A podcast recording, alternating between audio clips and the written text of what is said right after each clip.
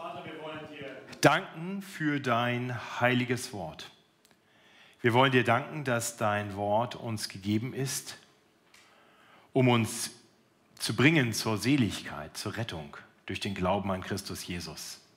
Wir wollen dir danken, dass dein Wort mächtig ist und etwas tun kann in uns, dass es uns zurüsten kann zu jedem guten Werk.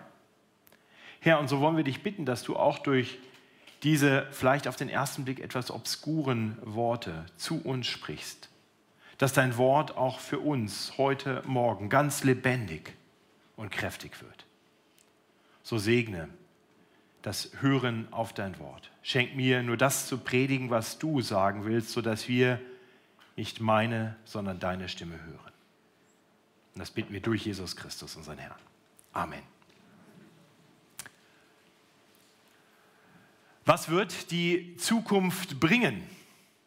Das ist eine Frage, die gerade dieser Zeit oft gestellt wird. Und dabei ist den Menschen heute mehr als zu vielen anderen Zeiten sehr bewusst, dass alle Zukunftsprognosen extrem unsicher sind. In gewisser Weise ist das gut. Wir, wir lernen ganz neu, dass wir nicht alles im Griff haben. Diese, dieser kurze Nachsatz, so Gott will, hat zurückgefunden in das Vokabular vieler Menschen. Aber wie ist das mit der Zukunft? Ist sie wirklich vollkommen unsicher? Oder hat Gott einen bestimmten Plan, gerade auch für uns Christen? Und wenn das so ist, welche Rolle spielen dann überhaupt unsere Taten? Das, was wir heute hier tun, hat das einen Einfluss auf die Zukunft? Nun, unser heutiger Predigtext gibt uns wirklich Antworten auf diese Fragen, denn dieser Text zeigt uns den ewig gleichen Gott, wie er agiert. Und wir sehen in unserem Predigtext, dass Taten echte Konsequenzen haben. Aber wir sehen auch, dass bei Gott Umkehr möglich und Vergebung zu finden ist. Und schließlich sehen wir, dass Gott einen guten Plan hat den er ausführt. Einen guten Plan für alle seine Kinder. Wir fahren unsere Predigtserie durch das erste Buch der Bibel, das erste Buch Mose fort. Letzte Woche haben wir gehört, wie Jakob, der auch Israel genannt wird, kurz vor seinem Tod Josefs Söhne, seine Enkelsöhne Ephraim und Manasse zu sich ruft und sie segnet. Und heute kommen wir nun zum vorletzten Kapitel in diesem langen Buch, 1. Mose, Kapitel 49, die ersten 28 Verse. Und wir sehen in diesen Versen, wir haben das gerade gehört, wie Israel seine zwölf Söhne jeweils ganz persönlich anspricht und jedem einen besonderen Segen zuspricht. Das lesen wir gleich in der Einleitung, in den Versen 1 und 2. Da heißt es, und Jakob berief seine Söhne und sprach, versammelt euch, dass ich euch verkünde, was euch begegnen wird in künftigen Zeiten. Kommt zuhauf und hört zu, ihr Söhne Jakobs, und hört euren Vater Israel. Und was dann kommt, das sind nicht die einfach nur die guten Wünsche eines sterbenden Vaters für seine weiterlebenden Söhne. Israel verkündet seinen Söhnen, was aus ihnen einmal werden soll. Äh, ganz offensichtlich hat, hat Israel hier einen ganz tiefen prophetischen Einblick von Gott bekommen. Er spricht als Prophet. Und wir sehen das in einer Zusammenfassung ganz am Ende unseres Predigtextes in Vers 28. Ich weiß nicht, ob euch das eben aufgefallen ist, als der Text gelesen wurde. Da heißt es nämlich dann, das sind die zwölf Stämme Israels, alle. Und das ist, was ihr Vater zu ihnen geredet hat, als er sie segnete. Einen jeden mit einem besonderen Segen. Hier ist plötzlich nicht mehr die Rede von den zwölf Söhnen Israels, sondern hier ist die Rede von den zwölf Stämmen Israels. Das heißt, der Segen, den Israel hier ausspricht, reicht weit in die Zukunft. Und darüber wollen wir im Folgenden etwas weiter nachdenken. Das Erste, was wir sehen in den Versen 3 bis 7, ist, dass die Taten der Vergangenheit echte Konsequenzen haben. Wir sehen, dass die Taten der Vergangenheit echte Konsequenzen haben für die Söhne und die aus ihnen stammenden Stämme Israels. All das beginnt in Vers 3. Wir hören Israels Worte zu seinem erstgeborenen Sohn Ruben. Ruben, mein erster Sohn bist du, meine Kraft und der Erstling meiner Stärke, der Oberste in der Würde und der Oberste in der Macht. Das ist erstmal eine Beschreibung. Er stellt einfach fest, das ist der Erstgeborene, der hat einen besonderen Status, das ist so. Und dann kommt Israel auf etwas zu sprechen, was vielleicht sein Sohn schon lange vergessen hat. Er spricht an eine Sünde aus ferner Vergangenheit. Und er macht deutlich, dass diese Sünde ernste Konsequenzen hat. Vers 4. Weil du aufwaltest wie Wasser, sollst du nicht der Oberste sein, denn du bist auf deines Vaters Lager gestiegen. Da selbst hast du mein Bett entweiht, das du bestiegst. Was hier angesprochen wird, das äh, wurde im 1. Mose Kapitel 35 äh, nur ganz kurz und knapp beschrieben. Fast so eine Nebenbemerkung nur. Da, da heißt es, und es begab sich, als Israel im Lande wohnte, ging Ruben hin und legte sich zu Bilha, seines Vaters Nebenfrau. Und das kam vor Israel. Wir wissen nicht, ob Israel seinen Sohn jemals damit konfrontiert hat. Vielleicht hatte Ruben äh, das abgehakt und gedacht, das hat ja keiner mitgekriegt. Das war inzwischen ungefähr 40 Jahre her. Ist keine Sünde von vorgestern. Aber jetzt wird er hier mit dieser Sünde konfrontiert. Und Israel macht deutlich, dass Ruben wegen dieser Sünde von vor 40 Jahren seine Position als Erstgeborener verlieren wird. Wir sehen, wie ernst Sünde ist. Hier ganz konkret Unbeherrschtheit. Sexuelle Unbeherrschtheit. Nicht die, die Sünde war wahrscheinlich empfangen worden in Ruben. Er hatte wahrscheinlich diese Magd, diese Nebenfrau des Vaters immer wieder gesehen. Wahrscheinlich eine attraktive Frau, ein bisschen älter als er. Und aus den Blicken wurde Begierde und die Begierde wurde nicht kontrolliert und so brach sie Bahn der Sünde. Und diese Sünde hat Konsequenzen. Das sehen wir dann noch beim zweiten und dritten Sohn. Die Worte, die Israel zu Simeon und Levi spricht. Die Brüder Simeon und Levi, ihre Schwerter sind mörderische Waffen. Meine Seele kommt nicht in ihren Rat und mein Herz sei nicht in ihrer Versammlung, denn in ihrem Zorn haben sie Männer gemordet und in ihrem Mutwillen haben sie Stiere gelähmt. Die Sünde der beiden lag sogar noch ein bisschen weiter zurück. Im 1. Mose 34 wird beschrieben in einem ganzen Kapitel, wie die beiden Brüder auf heimtückische, hinterlistige, verlogene Art und Weise ein Blutbad angerichtet hatten. Es war in gewisser Weise nachvollziehbar. Ihre Schwester Dina war missbraucht worden, vergewaltigt worden. Aber ein gerechter Zorn kann zu einem sündigen Zorn werden, wenn er nicht kontrolliert wird. Sie haben Rache geübt. Auf brutalste Weise. Eine ganze Stadt ausgelöscht. Das hatte damals schon ihr Vater sehr kritisch angemerkt. Und hier macht er jetzt deutlich, es wird Konsequenzen haben. Und wiederum liegen die Konsequenzen in der fernen Zukunft. Mehrere hundert Jahre später sollte das geschehen, was dann hier angekündigt wird. Ich will sie versprengen in Jakob und zerstreuen in Israel. Ich möchte euch kurz eine Karte zeigen, in der, auf der ihr seht, was aus den, aus den Stämmen werden soll. Äh, und ihr seht, dass der Stamm Simeon eingeschlossen ist ins Gebiet von Juda. Das heißt, sie werden gar kein eigenes Land haben und die werden darin aufgehen. Sie sind zerstreut, sie sind, gehen, gehen auf in diesem anderen Stamm.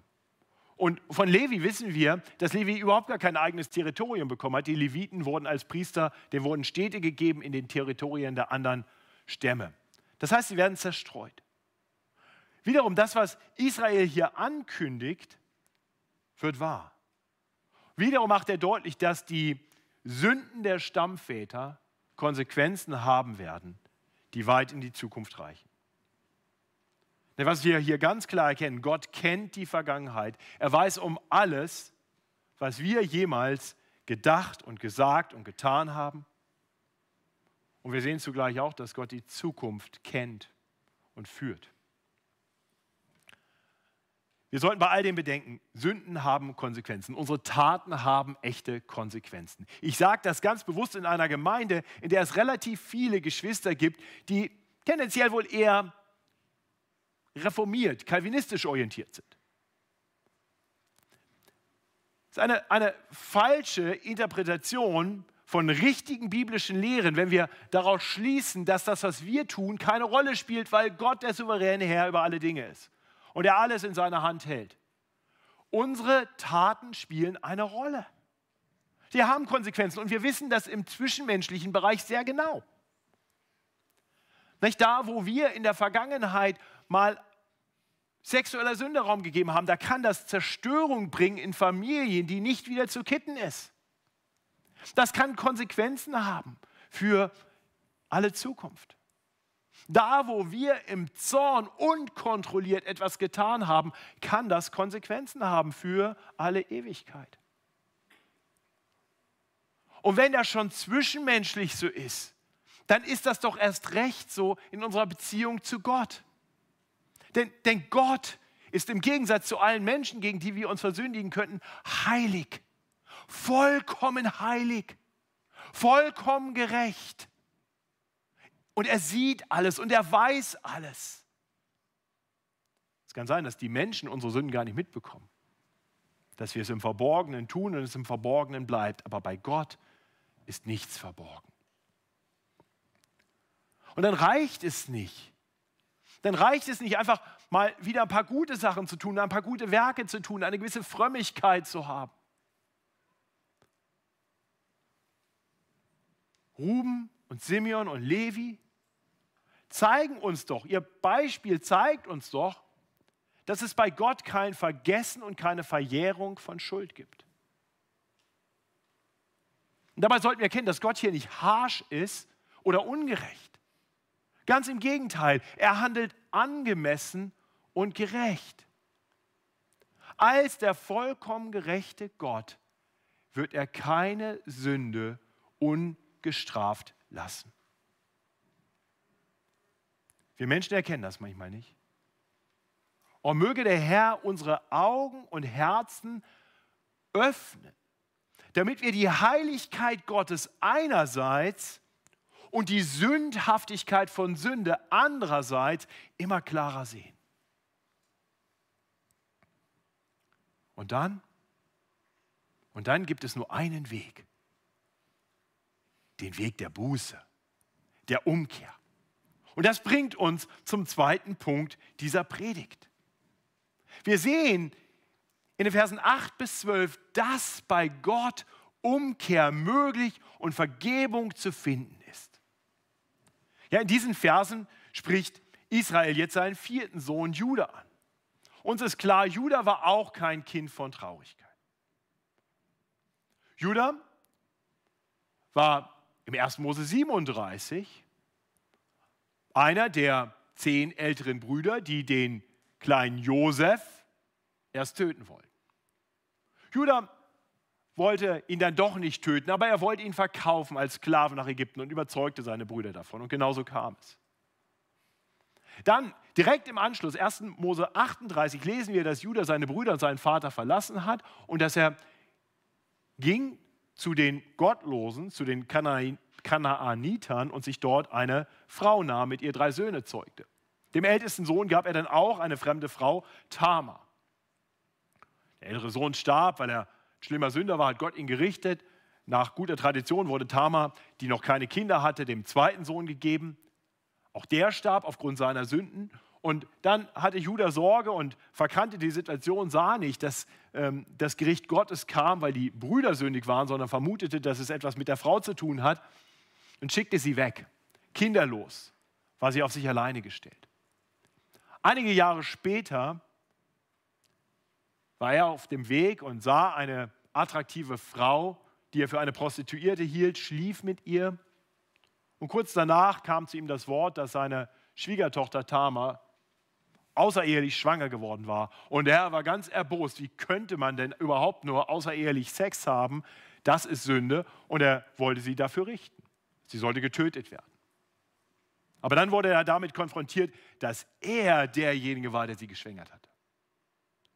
Und in diesem Moment wurde aus diesem Sünder, aus diesem Heuchler, aus diesem Mann, der in die Gottlosigkeit gegangen war, ein Mann, der zur Buße kam.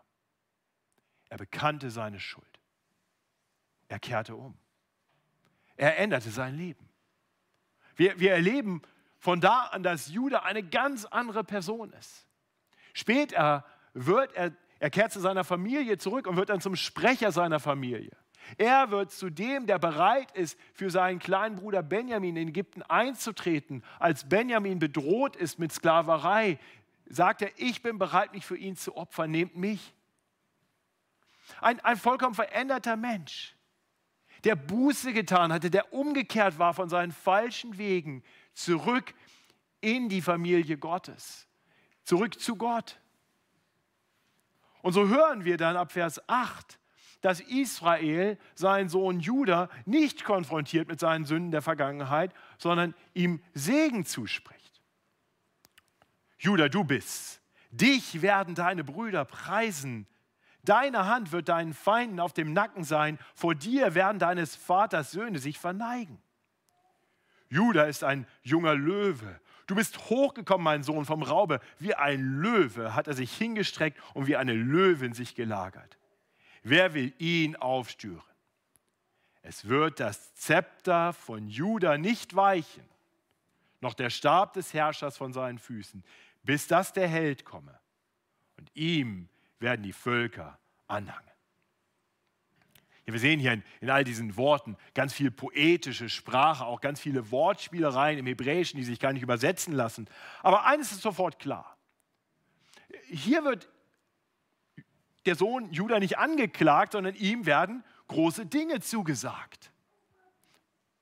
Ihr, ihr Lieben, seht ihr, was für eine Gnade das ist? Die, diese Worte, die wir hier lesen, sind voller Gnade. Sie zeigen uns eine Seite Gottes, die wir bei den ersten drei Brüdern, die in ihren Sünden verharrten, die keine Buße getan hatten, bisher nicht erkennen konnten. Gott ist ein Gott großer Gnade. Weil, weil Judah umgekehrt ist, weil, weil Judah nun so lebt, wie es Gott gefällt. Sagt sagt Gott ihm durch seinen Vater Israel zu, dass er groß und mächtig werden wird. Und tatsächlich wird Judah der größte Stamm werden in Israel. Und das Zepter wird er innehaben. Er wird herrschen. Und genauso kam es. Nicht? Nach dem Fehlstart durch den Benjaminiter, Benjaminiter König Saul wurde dann David König. Und David kommt, kommt aus dem Stamm Judah. Und nach ihm kam König über König nach König nach König aus dem Stamm Juda. Das Herrschergeschlecht.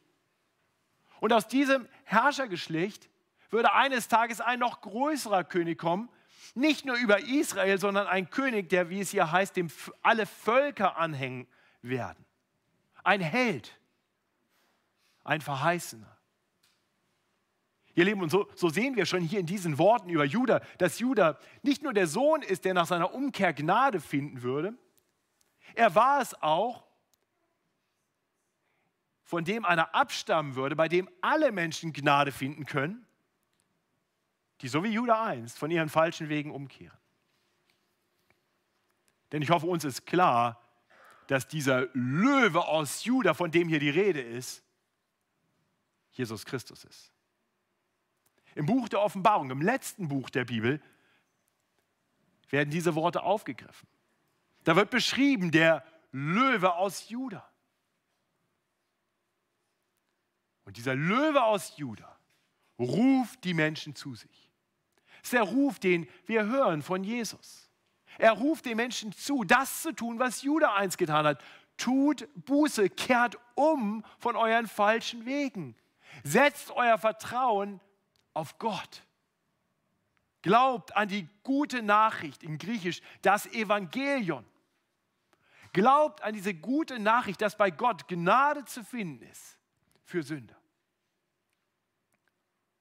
Wenn wir das hier lesen, wie der Löwe ruft, wenn wir an einen brüllenden Löwen denken, dann ist mir klar, dass das Erste, was uns wahrscheinlich in den Sinn kommt, die Flucht ist.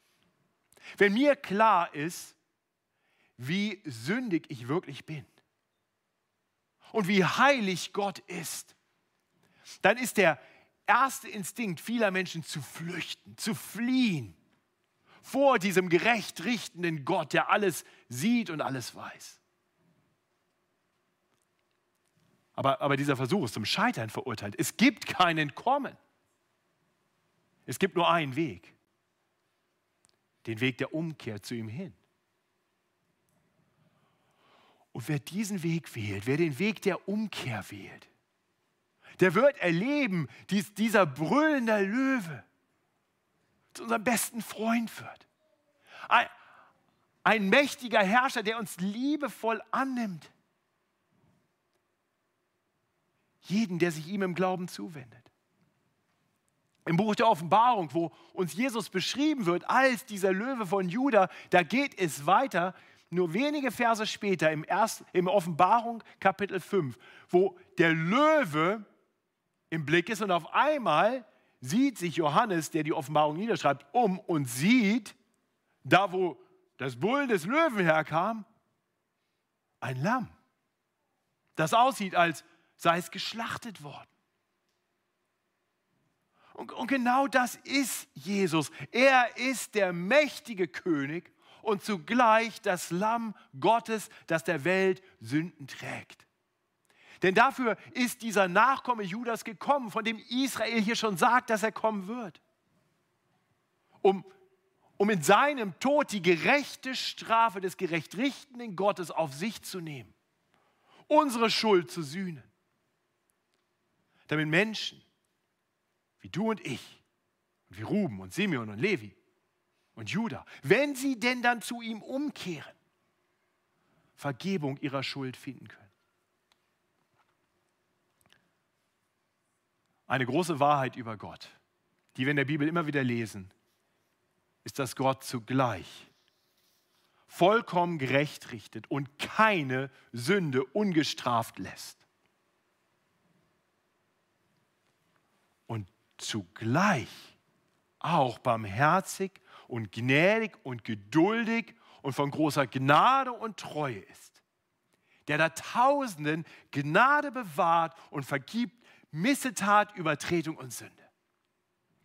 Und das, was oft beschrieben wird, diese Worte, die oft beschrieben werden als das Rätsel des Alten Testaments, finden ihre Erfüllung in diesem Nachkommen Judas, in dem Gottes Gerechtigkeit und seine Gnade zusammenkommen der um der Gerechtigkeit Genüge zu tun, alle Strafe auf sich nimmt und bezahlt. Und gerade so denen Gnade erweist, die zu ihm umkehren, ihm ihre Sünden bekennen und anfangen unter seiner guten Herrschaft zu leben. Nachdem Jesus sein Leben gegeben hat, stellvertretend für Sünder, ist er auferstanden.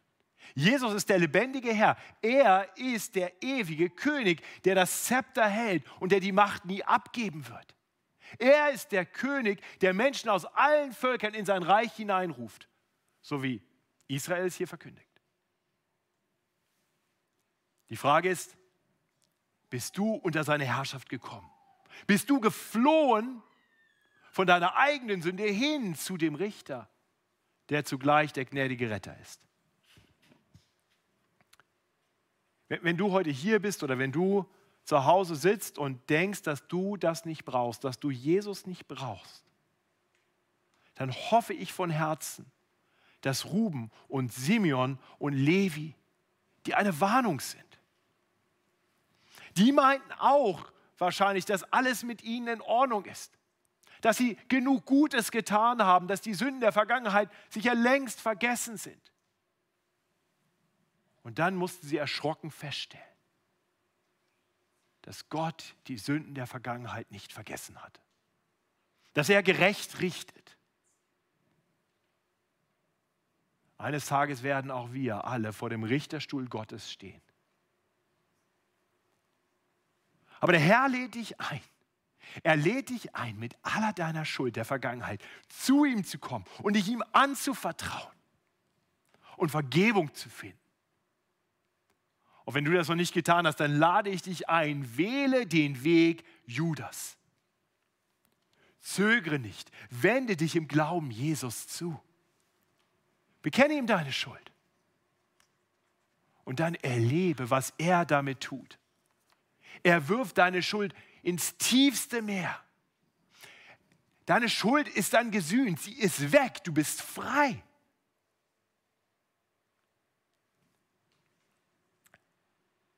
Das ist die großartige Wahrheit.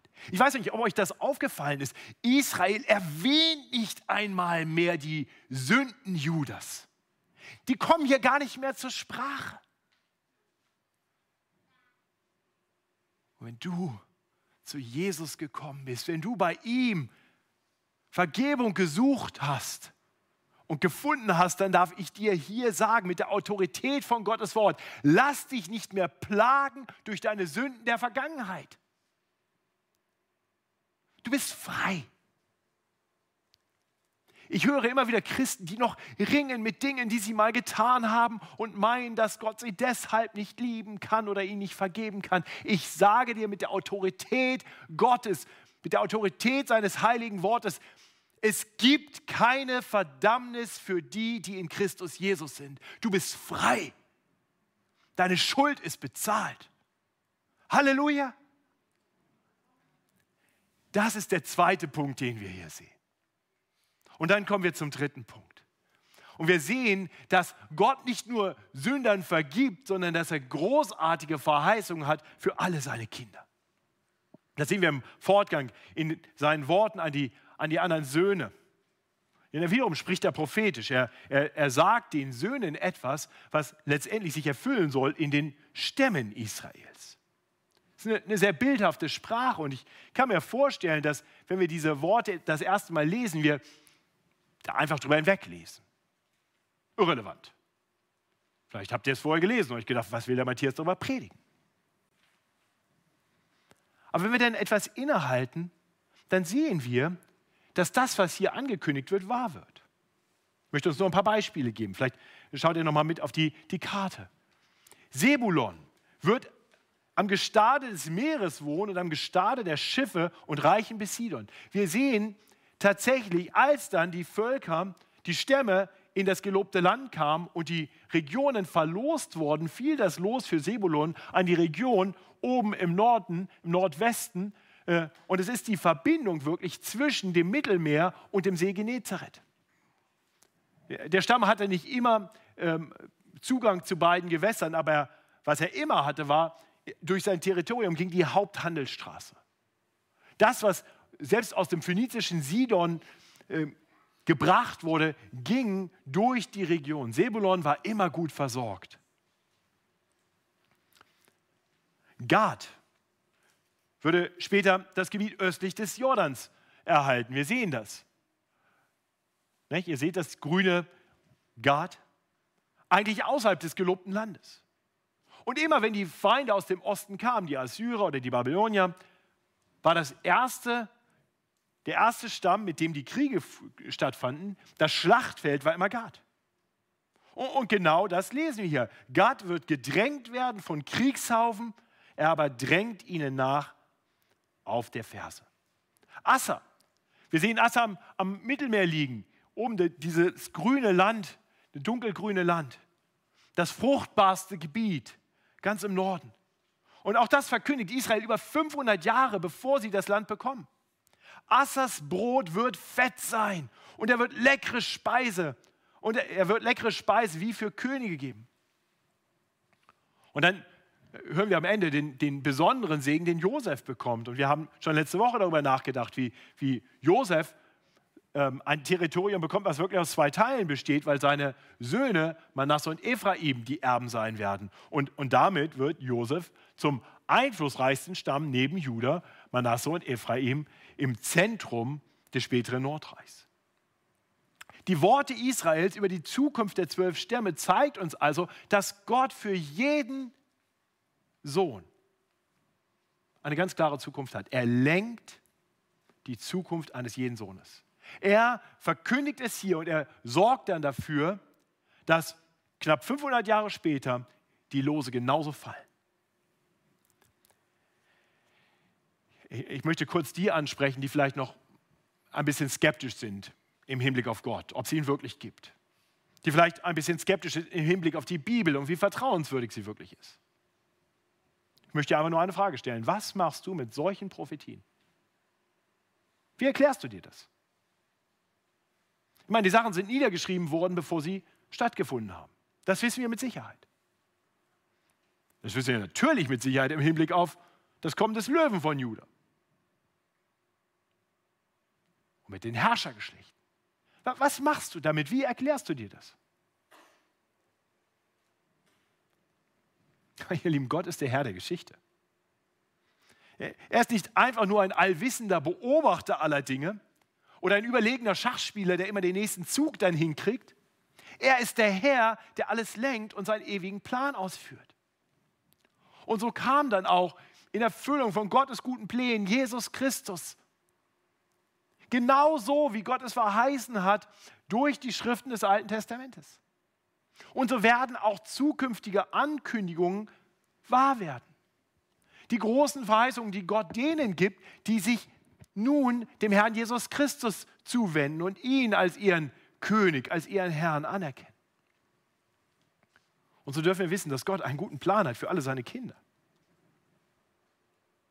Äh, Gottes Plan ist nicht grundsätzlich gut für alle Menschen. Ich hoffe, das haben wir gemerkt, das haben wir gehört aber für alle, die durch den Glauben Teil der Familie Gottes werden, die Gott als ihren himmlischen Vater anerkennen und Jesus als ihren Herrn, die werden als Kinder Gottes eingepflanzt in das Volk Gottes. Dieses Volk, das bestehen wird aus Menschen aus allen Völkern. Und wir sehen das auch in der Geschichte von Israel. Hier spricht der Vater seinen zwölf Söhnen etwas zu. Damals bestand dieses Volk Gottes gerade mal aus 70 Männern und ein paar Frauen und Kindern. Aber, aber gut 400 Jahre später, als dann dieses Volk loszog, da war aus dieser großen Familie ein großes Volk geworden, genauso wie Gott es zuvor verheißen hatte. Aus den Nachkommen Abrahams sollte ein großes Volk werden. Und sie kamen in das gelobte Land, das Gott Abraham schon verheißen hat. Und so wie Gott hier deutlich macht, dass er für jeden Sohn einen guten Plan hat, einen Ort hat, wo er ihn hinstellt, eine sichere Zukunft hat. So sagt uns Gottes Wort auch, dass Gott für jeden, der Jesus Christus als seinen Retter und Herrn anerkennt, er auch einen guten Plan hat, einen, einen Ort hat, einen Weg hat, wo er uns hinstellt. Denn Gott liebt alle seine Kinder. Er hat seinen eingeliebten Sohn für uns gegeben. So sehr liebt er die Menschen. Und er wird die, die umgekehrt sind, die auf ihn vertrauen, sicher in seine Herrlichkeit bringen. Gott hat mit jedem seiner Kinder einen guten Plan. Noch ein letzter Gedanke. Warum haben wir diesen Text hier? Was macht dieser Text hier? Was war die Bedeutung von 1. Mose 49 für die, für die ersten Zuhörer? Welche Rolle spielt das für die Söhne, diese Verheißung zu bekommen? Die waren ja längst tot, als das alles wahr wurde. Warum? Weil Gott weiß, was den Nachkommen der zwölf Söhne bevorsteht. Und weil er ihnen eine sichere Hoffnung und einen klaren Fokus geben will. Die zwölf Söhne, die waren in Ägypten angekommen und da waren sie anfangs herzlich willkommen, sie waren gut versorgt.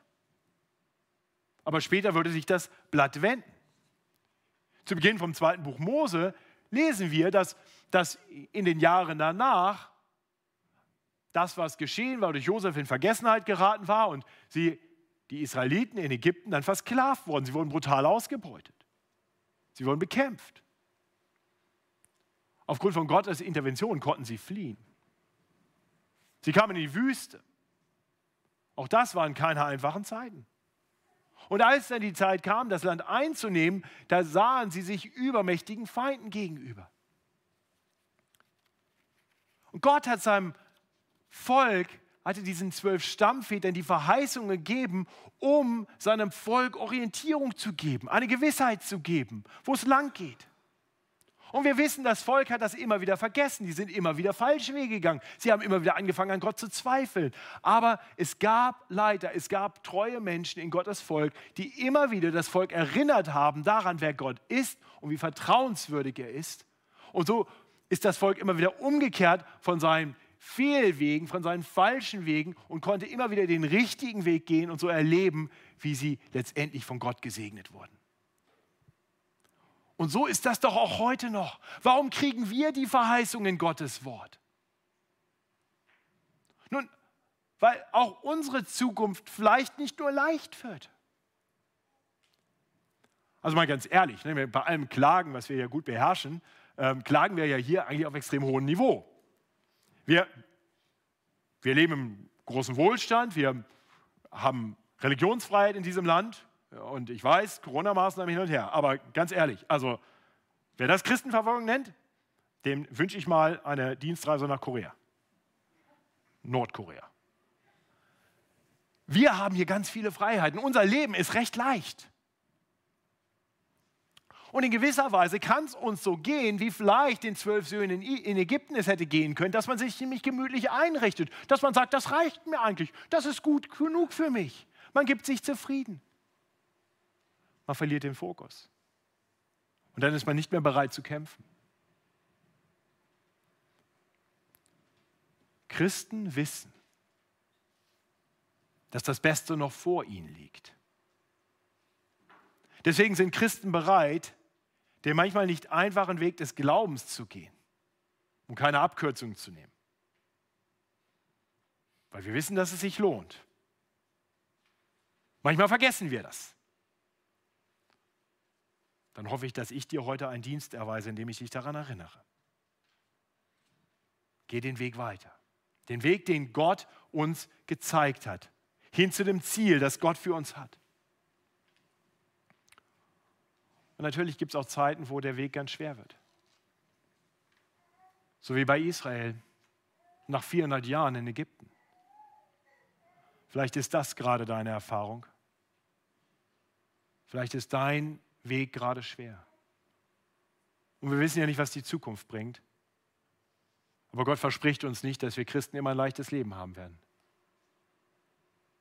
Ihr Lieben, ich wünsche uns von Herzen, dass wir für die schweren Zeiten diesen Fokus haben, diese sichere Hoffnung, dass wir uns auch klammern können an die Verheißungen, die Gott uns gegeben hat. Ich möchte dich fragen, was wird dich befähigen, in schweren Zeiten deine Hoffnung nicht zu verlieren und deinen Glaubensweg weiterzugehen?